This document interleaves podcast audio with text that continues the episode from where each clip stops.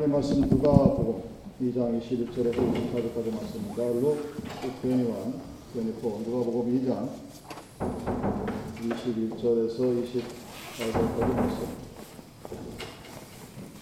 공부하겠습니다. 할례할 8일이 되매 그 이름을 예수 안에 곧 수태하기 전에 천사의 일컬은 바로 모세 법대로 결례의 날이 차매 아기를 데리고 예루살렘에 올라가니 이는 주의 율법에 쓴바 첫 해에 처음 난 남자마다 주의 거룩한 자라 하리라 한대로 아기를 주께 드리고 또 주의 율법에 말씀하신 대로 비둘기 한 쌍이나 혹 어린 방구 둘로 제사하려 함이더라. 내 인생은 나의 것 이라는 어, 말이 있죠. 어, 대부분 티네이저 때, 10대 때 부모님이 뭐라고 하면 반항하는 뭐 그런 이 비슷하게 쓰였지만 사실은 뭐 틀린 말도 아니죠. 내 인생은 나의 것. 그 산다는 것, 삶에 대한 여러 우리 선인들의 좋은 명언들이 참 많습니다. 그러니까 수없이 많은 그 삶에 대한 명언들 중에 여러분들이 기억하는 것, 아, 나는 이게 참 내 마음에 와닿는다 하는 그런 말이나 경험 또는 무슨 명언 같은 것들을 보면 그 사람이 자기 인생을 어떻게 바라보는지 하는 그 관점을 우리가 찾아볼 수 있습니다. 그러니까 내 인생은 나의 것인데 내가 내 인생을 어떻게 보느냐에 따라서 내가 좋아하는 글귀라든가 마음에 다가가는 글귀 뭐 이런 것들이 달라진다는 사실을 부정하는 사람은 없을 것입니다. 그러니까 인생을 내 인생은 나의 것이다 하고 주장하든 주장하지 아니하든 내가 생각하는 판단 또는 standard 기준이 어디엔가 따라서 내 인생의 모습을 바라보는 spectrum이라면 굉장히 다양해진다는 것입니다. 나는 내 삶을 평가할 때 내 삶이 뭐 잘 살았든 못 살았든 내 삶을 평가를 하고 점수를 매길 때 그 기준이 무엇인가에 따라서 삶의 모습들이 달라질 수 있다는 사실입니다. 그러니까 모든 사람이 똑같은 관점과 똑같은 기준을 가지고 누군가를 평가하면 삶에 대한 평가가 굉장히 쉽겠죠. 근데 그게 다양하게 나타나는 이유는 판단 기준 자체가 선택할 수 있는 것 자체가 다르기 때문입니다. 오늘 본문은 굉장히 짧은 본문입니다. 근데 이 본문을 바라보면서 자, 내 인생은 나의 것이다 하는 명제 또는 그것에 찬성하든 반대하든 인생을 바라보는 관점을 어디로부터 시작해야 되는가 보여줄 수 있다는 얘기입니다. 많은 사람들이 내 인생은 나의 것이라고 얘기할 수 있습니다. 그 주장에 여러분들이 동의를 하든 반대를 하든 물어봅니다. 그럼 네 인생은 너의 것인데 그럼 주인이 너냐 하면 예 하고 대답을 할 수 있을지 모르겠는데 과연 나는 내 인생의 subject, 그러니까 주어가 되는가? 내가 판단하고 내가 결정하고 내가 행동하고 그렇게 말할 수 있을 것 같은데 근데 자세히 보면 삶의 외적인 변수가 내가 내 인생의 주인이다 하는 것을 많이 변화시킵니다. 나는 내 인생의 주인이다가 상수예요. permanent number입니다. 변하지 않는 수인데 외적인 여러 가지 조건들이 어떤 다른 변수가 내 인생은 나의 것이다라는 나의 삶에 영향을 끼친다는 사실을 우리는 인정할 수밖에 없습니다. 특히 이 미국 땅에 살고 있는 한국의 1세대들이 묻습니다. 미국 땅에 어떻게 오시게 됐습니까? 그러면 교회를 다니는 사람 중에 100명이면 100명은 다 하나님의 인도하심으로 또는 하나님의 은혜로 나는 미국 땅에 삽니다 하고 얘기합니다. 저는 그 사람들의 간증이 틀렸다고 얘기하는 것이 아닙니다. 부정하지 않습니다. 옳다고 믿습니다. 하나님이 그들을 인도하셨습니다. 그런데 하나님이 인도하셨다는 그 명제에 나는 어떻게 반응했는가를 바라보면 아주 다양한 모습들이 나타나요. 모든 사람들이 하나님이 나를 미국 땅으로 인도하셨습니다. 하나님의 은혜로 내가 미국 땅에 살게 되었습니다 하는 그 은혜 간증의 모습이 굉장히 다양하게 나타나는 이유는 그 하나님의 인도하심에 나는 과연 어떻게 반응했는가 하는가에 따라서 다르기 때문에 다른 모습으로 나타납니다. 여러분, 하나님이 여러분의 삶을 인도하셨다. 지금 물으면 여러분들은 다 100% yes라고 대답할 겁니다. 그런데 그 하나님의 인도하심에 나는 어떻게 반응했는가? 하고 물어보면 본문에서 말하는 주의 율법에 말씀하는 대로 이 예전의 말씀이 오늘날 우리에게 주어진 세계명 하나님을 사랑하고 이웃을 사랑하라 하는 이 세계명이 주어진 오늘날 우리들에게 하나님께서 어떤 방법으로 역사하시고 인도하시는지를 우리는 유추할 수 있게 됩니다. 인플루언스 할수 있게 됩니다. 자, 내 인생은 나의 것. 거기에서 나는 과연 내 인생을 어디로 드라이브하고 어디로 끌고 가는지 한번 생각해보는 그런 시간이 되기를 바랍니다. 자, 믿음이 어떻게 생겼습니까? 질문하면 교인들은 100% 하나님의 은혜로라고 답을 합니다. 정답이죠. 맞는 이야기입니다. 믿음의 사람이라는 것은 기본적으로 하나님이 나를 선택한 겁니다. 나는 I was chosen by the grace of God. 하나님의 은혜로 선택되어진 사람이에요. 근데 때때로 어떤 사람들은 자기가 하나님을 선택했다고 얘기합니다. 하나님이, 그 바쁘신 하나님이 어떻게 그 일일이 수없이 많은 사람을 일일이 선택할 수 있을까? 이성적으로 생각하려는 사람들의 모습이죠. 그런데 하나님의 은혜가 무엇인지 조금이라도 체험해 봤다면 하나님이 나를 선택하셨고 하나님께서 나를 인도하셨다 는 사실을 우리는 인격적으로 서로 다른 모습이긴 하지만 결론적으로 그렇게 도달하게 됩니다. 인격적으로 하나님을 경험한 사람은 하나님이 나의 삶의 주인이라는 사실을 깨닫게 됩니다. 그래서 내가 원해서 하나님 앞에 헌신하고 내가 원해서 하나님을 믿는 것이 아니라 하나님께서 나를 원하셨기 때문에 우리의 헌신을 원하셔서 나에게 믿음이 허락되어지고 하나님 앞에 봉사할 수 있는 그런 존재로 살아가게 되었다는 사실을 알게 됩니다. 여러분 만약에 여러분이 내 믿음으로 하나님을 선택했다 그러면 취소할 수 있어요. 어페먼트 캔슬해버린대요. 내가 하려고 했는데 마음에 안 들면 취소하면 되는데 나의 선택과 의자로 상관없이 하나님이 먼저 나를 선택하셨다면 우리는 그 하나님의 헌신에 대한 부름의 콜링에 취소할 수 있는 고난이 없게 됩니다. 많은 사람들이 착각하는 것이 그러면 하나님은 우리를 로봇으로 만들었느냐? 아니죠. 하나님께서 우리에게 선택할 자유와 의지의 자유를 허락하셨는데 그것을 사용해서 우리가 하나님 앞에 믿음의 사람으로 살아갈 수 있도록 인도하신다는 사실입니다. 하나님이 우리를 먼저 선택하셨습니다. 그런데 멀리서 보면 저 사람의 믿음이 대단해서 하나님이 마치 그 사람이 하나님을 위해 사는 것 같은 그런 착시 현상을 우리에게 불러일으킵니다. 하나님이 본인의 주도권을 마치 우리에게 양보하신 것처럼 우리에게 주시는 그것이 놀라운 하나님의 선택 중에 하나이죠.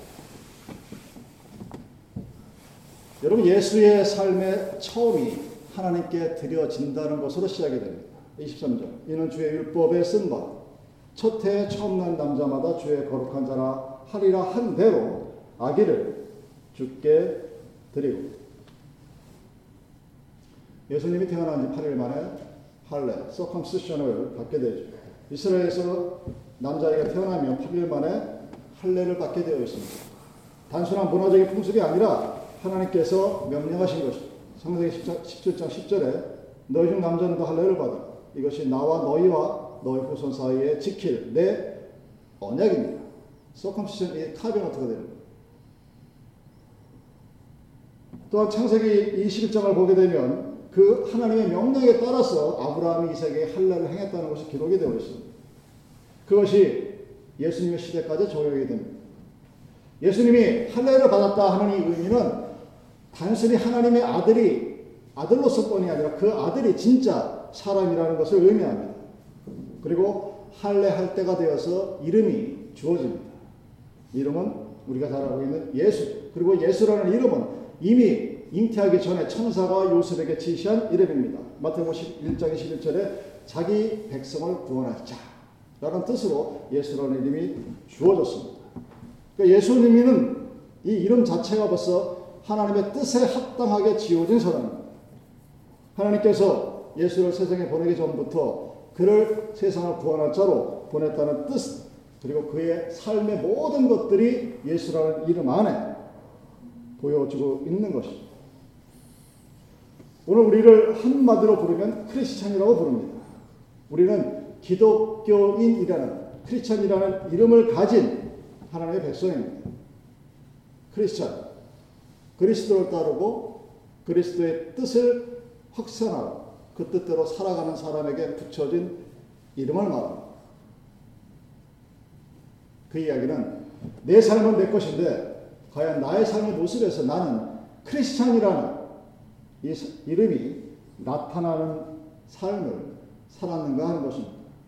여러분 후에 나의 삶을 어느 누군가가 평가할 때 그 평가하는 기준의 하나가 나는 기독교인으로서 그 이름에 걸맞는 삶을 살았는가 하는 것입니다. 예수는 세상을 구원할 자로 보내심을 받았고 그렇게 살았습니다. 기독교인은 어떻게 살아요? 자, 할례를 받은 예수님이 결례의 날, 깨끗해지는 그날에 예루살렘으로 올라갑니다. 아이를 낳은 후에 일정한 기간이 지나야 산모가 네, 정결하게 되죠.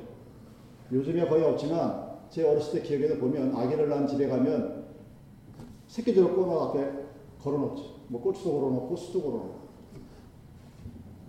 그걸 근태라고 그럽니다. 금으로 된 게 아니라 들어오지 말라는 경계의 표시. 들어가지도 말고 나가지도 말고. 그 3, 7년 기간 동안 산모가 건강을 회복하는 그 시간이 율법에서 말하는 결례의 시간입니다. 율법은 그 산모가 속죄제를 드리고 정결의식을 치르게 합니다. 율법을 가졌다는 것은 법이 어떤 한 공동체를 구속시킨다는 것을 의미해요. 그래서 법이 갖고 있는 여러 가지 정신을 얘기하지만 결국은 하나님께서 하나님의 영광을 위해서 주어진 법이지만 또한 동시에 그 법은 우리 인간을 위해서 주어진 것입니다. 근데 그럼에도 불구하고 왜 오늘날의 기독교인들은 율법 하면 거부 반응이 있습니다. 율법적이다 그러면 조금 뭐가 좀 잘못된 것 같은 그런 느낌이 듭니다. 그 부정적인 느낌을 받는 여러 가지 이유가 있겠지만 그 중에 하나가 법이 나를 자유롭게 못하고 속박하고 구속한다는 그렇게 생각하는 경향이 있기 때문입니다. 내로 하나님의 법은 우리를 구속하기 위한 것이 아닙니다. 어떤 의미에서 우리를 자유롭게 하기 위해서 주어진 것이죠. 여러 가지 수없이 많은 법들 중에 많은 사람들이 착각하는 것이 무엇이냐면 인간의 법을 가지고 여러분 규율하지 못하는 욕망이 두 가지가 있습니다. 인류 역사 이래로 금주법을 만들어서 성공한 사례가 단 한 번도 없습니다. 도박에 관한 법도 마찬가지. 도박을 금지시키는 법을 만들어놔도 도박이 없어지지가 않습니다. 그 요즘 여러분 텔레비 보면은 저게 뭐지 하다 저도 처음에 한참 봤었는데 봤더니 도박 사이트를 선전하는 어, 그 프로그램이 작년부터 엄청나게 나온 것 같아요. 작년부터 펜실베니아가 도박을 허용하는 주 중에 하나가 됐습니다. 어차피 하지 말래도 하는, 할 거니까 그럼 돈 내고 해야 되는 거죠. 세금을 그만해요. 그래서 마리아나 합법화 시키고 술도 그런 의미에서 합법화 시킨 겁니다. 근데 그럼에도 불구하고 그 율법이 우리를 구속한다고 생각하냐? 왜 그럴까요, 사람? 여러분 율법에 과식하지 말라 하는 법을 여러분 들어본 적 있습니까? 너 과식하면 큰일 난다. 법에 정해져 있지 않아요. 때또 우리가 과식을 합니다. 내가 정말 개인적으로 좋아하는 어떤 음식이 있으면 탐닉을 하죠. 어디 드러난 게 대단히 어려운 말이 아닙니다. 그냥 두 개만 먹어도 되는데 다섯 개를 먹어요, 성인처럼. 먹고 나서 후회하기까지 걸리는 시간이 얼마 정도 걸릴까요? 24시간이 안 넘어갑니다. 먹고 나서 두 시간만 있어도 후회가 돼. 아, 멈췄어야 되는데. 80평생 사는 저희 아버지가 돌아가실 때까지 못 고치게 그겁니다. 멈춰야 되는데, 그걸 못 멈추고 몇 개 더 먹고 나서 30분 있다가, 아, 이거 내가 배를 쓰러지면서 이러면 안 되는데, 이러면 안 되는데. 근데 법에 과식하지 말라는 법은 없어요. 술 취하지 말라고 되어 있죠. 술 취하지 말라는 의미를 한국교회가 굉장히 엄격하게 해석을 합니다. 그래서 술을 가지고 뭐 여러 가지 이유를 따지는데 여러분 미국에서 DUI라고 여러분 들어보셨겠죠. Drive under influence of alcohol. 알코올의 영향 아래 운전하게 돼서 걸리면 인생 끝나죠. 이유가 뭡니까? 술을 본인이 집에서 먹든 과식을 하든 조금 먹든 근데 그 그렇게 함으로 해서 누군가에게 위해를 끼치게 되면 그것을 못하게 막습니다. 그것이 법이 가진 효용성 중에 하나예요. 그래서 나의 선택과 내와 하나님과의 관계가 다른 사람에게 위해를 끼치게 되면 그것은 금하게 되고 있습니다. 그렇지 않으면 자유롭게도 되는 거예요. 근데 그것을 왜 구속으로 받아들이고 하나님이 나를 힘들게 한다고 생각하느냐. 그것은 티네이저들이 내 인생은 나의 거, 내 몸대로 살까 했을 때 현명한 부모들 내버려 둡니다. 내버려 두면 하다가 지푸리쳐 들어와요, 사실은. 근데 대부분의 부모들이 그걸 못 참고 억누르고 찐누르게 되고 싸우게 되면 이제 문제가 생기게 되죠. 법은 하나님께서 우리에게 주신 법은 하나님의 영광과 사랑을 위해서 주어졌습니다. 예수님께 예수님이 하나님께 드려진 것은 율법에 의해서 드려진 겁니다. 처음 난 남자로서 하나님의 뜻을 성취하기 위해서 율법에 기록된 대로 율법에 말씀하신 대로 그 아이가 하나님께 드려졌습니다. 그리고 그 드려짐은 우리를 구원하시기 위한 하나님의 뜻 가운데 이루어진 율법의 행위, 하나님의 법에 그 영적인 법칙이 우리에게 적용이 된 것입니다. 그럼 조지 맥도날드라는 사람이 전하지 못한 설교의 첫 번째 시리즈에서 이렇게 얘기해요. 하나님의 아들은 인간의 고난을 면해주기 위해서가 아니라 그들의 고난이 자신의 고난과 같은 것이 되게 하기 위해 죽기까지 고난하셨다. 예수님이 십자가에 돌아가신 이유가 살아생전 살면서 나의 삶의 고통을 없애주기 위해서가 아니라 그 고통과 함께하기 위해서요. 통찰력에 있는 말씀입니다. 여러분의 인생, 나의 삶이 평가되어지는 두 번째 기준은 하나님의 법입니다. 그 하나님의 법은 내가 남의 고난을 위해서 남의 고난을 면제하기 위해서 사는 것이 아니라 누군가의 고난과 함께하는 삶을 살았는가 하는 것이 내 삶이 과연 내 것으로 사는 것인지 아니면 하나님께 드려진 삶으로 살았는지에 대한 두 번째 판단 기준이 되는 것입니다. 여러분 인간의 법, 우리가 만드는 이 법치 국가는 우리에게 뭔가를 요구합니다. 여러분 미국은 슈프림이 대부분이 지배하는 나라라고 어느 누구도 부정하지 않습니다. 거기 가면 그래서 결론이 5대 4로 나오면 한 표 차이를 해도 사람은 일단 승복을 합니다. 그 법은 행동에 있고 보상에 따릅니다.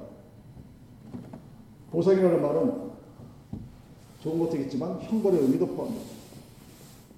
근데 하나님의 법은 그 인간의 법을 뛰어넘는 것입니다. 하나님께서는 우리에게 뭔가를 행동하기 이전에 그 마음을 먼저 요구하십니다. 헌신이라는 마음을 먼저 요구하시죠. 하나님을 사모하는 마음이 나에게 있는지, 하나님을 사랑하는 마음, 하나님 뜻대로 행하겠다는 마음. 그 마음이, 그 거룩한 마음이 나에게 있는 상태에서 내가 뭐 봉사라든 뭐라든 뭘 해야 돼. 교회에서.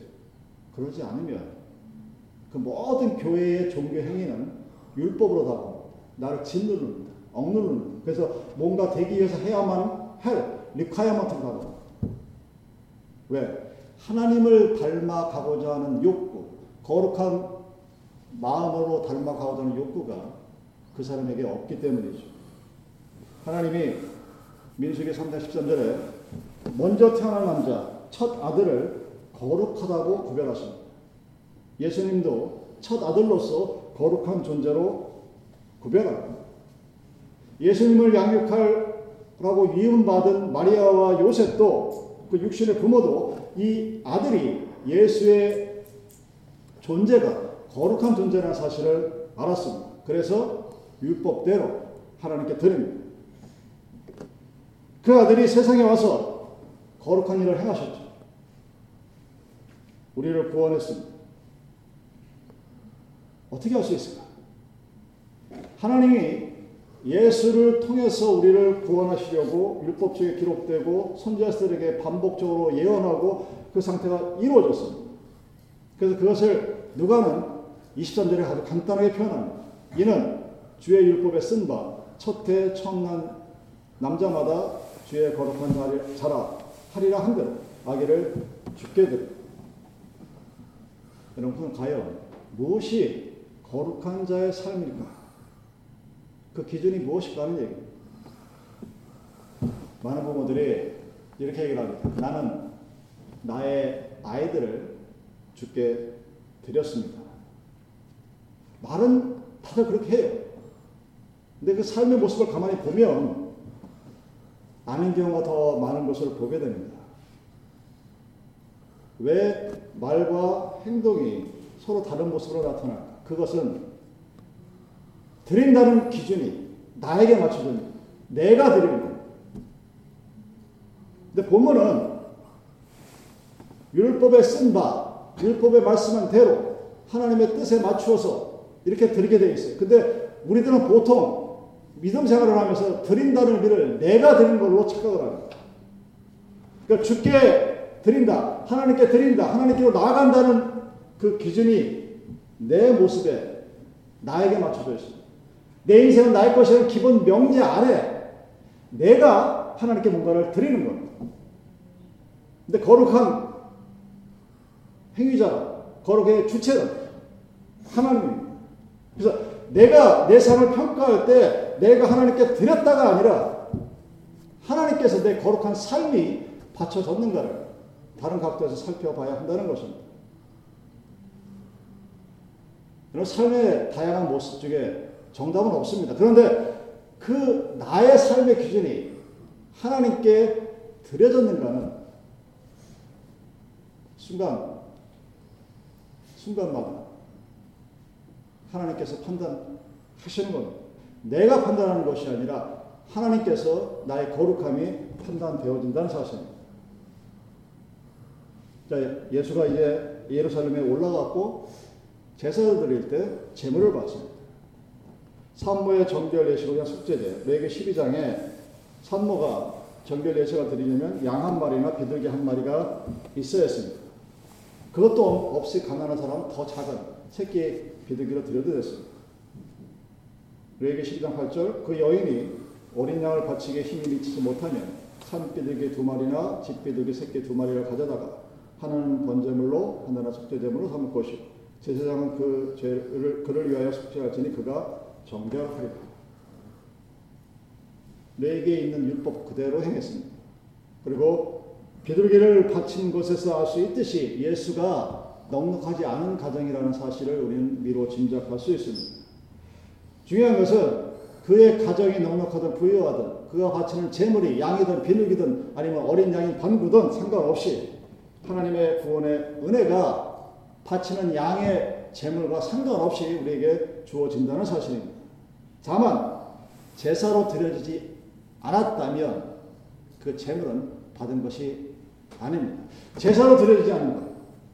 즉, 내 온몸이 불슬러지거나 가루로 없어지지 아니하고 살아남아 있으면 그래서 하나님이 받지 않으시는 것입니다. 세상 것으로 돈이나 권력으로 그 재물을 대체할 수가 없습니다. 예수님은 우리의 구원을 위해서 당신을 제물로 바쳤죠. 십자가에서 죽으셨고 뼈가 꺾이고 피를 흘리고 고난을 당하셨습니다.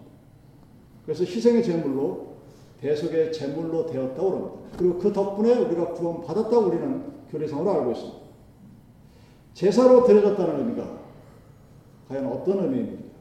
여러분 재물의 종류에서 나타나듯이 나의 모든 것이 하나님께 드려지는 것입니다. 가루가 되든 재가 되든 내가 갖고 있는 모든 것들이 다 태워 없어져 들여가는 것이 그것이 재물입니다. 그렇게 되어서 가루가 되어서 흩어지든 재가 되어 날아가든 하나님께로 나아가는 재물일 때만 그게 소든 양이든 비둘기든 방구든 하나님께서 기뻐 받으시는 재물이 되는 거죠. 헌신은 나의 일부분을 드리는 것이 아닙니다. 하나님께로 받은 것을 하나님을 믿기에 드릴 수 있는 것입니다. 그래서 믿음이 없으면 헌금하지 말라 하는 소리가 성립이 되는 것입니다. 나의 삶, 그 삶이 과연 내가 주인으로 사는 삶인지 아니면 하나님의 것이었는지 평가할 수 있는 네 번째 기준은 내 삶이 하나님 앞에 드려지는 제사 또는 제물로서의 삶이었는가 하는 기준에 의해서 나눠질 수가 있습니다. 저는 개인적으로 결혼식에는 뭐 참석 안 할 수도 있긴 하지만 웬만한 장례식에는 거의 다 참석합니다. 거의 빠져본 적이 없습니다. 그 장례식을 가는 이유는 그 장례식을 통해서, 그 퓨너럴 서비스를 통해서 하나님께서 살아계시고 하나님께서 은혜 주셨다는 것을 경험합니다. 그러나 그보다 더 큰 것은 동시에 그 장례식을 통해서 내 삶의 마지막이 어떠했는가를 미리 바라볼 수 있기 때문입니다. 주의 율법에 말씀하신 대로 하나님께 먼저 드린 예수 아기의 모습. 여러분 이것은 성탄이라는 하나님의 아들이 태어난 것이 세상의 단순한 할리데이가 아니라 믿는 우리들에게 감사로 나오게 하는 이유가 되는 것입니다. 나는 내 삶이 내 것이 아니라는 사실을 하나님 앞에 고백할 수 있게 하신 것에 대해서 감사합니다. 동시에 내 삶의 모습이 어떠하든 세상이 나를 어떻게 평가하든 그러한 나를 궁일이 여기시고 성령으로 은혜를 허락하시고 지금까지 인도하시고 하나님의 은혜에 감사를 하며 오늘도 살아갑니다. 나의 삶이 내 것이기 전에 성령의 나를 먼저 선택하셨고 그것을 알게 해주신 성령의 축복에 저는 감사를 드립니다. 하나님께 바친 삶이라는 것, 하나님께 먼저 드린 삶, 하나님께서 먼저 정결하게 하신 삶, 그것을 믿기에 오늘의 나의 삶이 모습이 어떤 형태로 보여지든 그렇게 하신 하나님께 감사와 찬양과 영광을 돌려드릴 수 있게 됩니다. 그래서 저는 내가 내 삶의 주인이라고 주장하지 않습니다. 주인과 주님께서 항상 함께하는 삶. 성령의 인도하심에 순종하면서 일어서라고 하면 일어서고 앉으면 앉을 수 있는 그 은혜의 성령에 순종할 수 있는 힘. 그것이 바로 성령과 함께하는 삶의 은혜입니다. 그리고 진정 아름다운 삶의 모습입니다. 아기가 하나님께 드려졌습니다. 주의 율법에 말씀하신 대로 제물로서 하나님께 드려졌습니다. 여러분의 인생의 주인이 하나님이라고 믿으신다면 우리는 나중에 누군가가 나의 삶을 평가할 때 그리고 그 사람의 삶의 궤적을 되돌아보면서 메모리하고 리멤버하고 추억할 때 하나님 앞에 드려진 자의 모습으로서 살아가는 그런 삶으로 기록되기를 원합니다. 하나님과 함께하는 성령의 축복이 여러분들에게도 함께 있기를 기도합니다. 기도하십시오.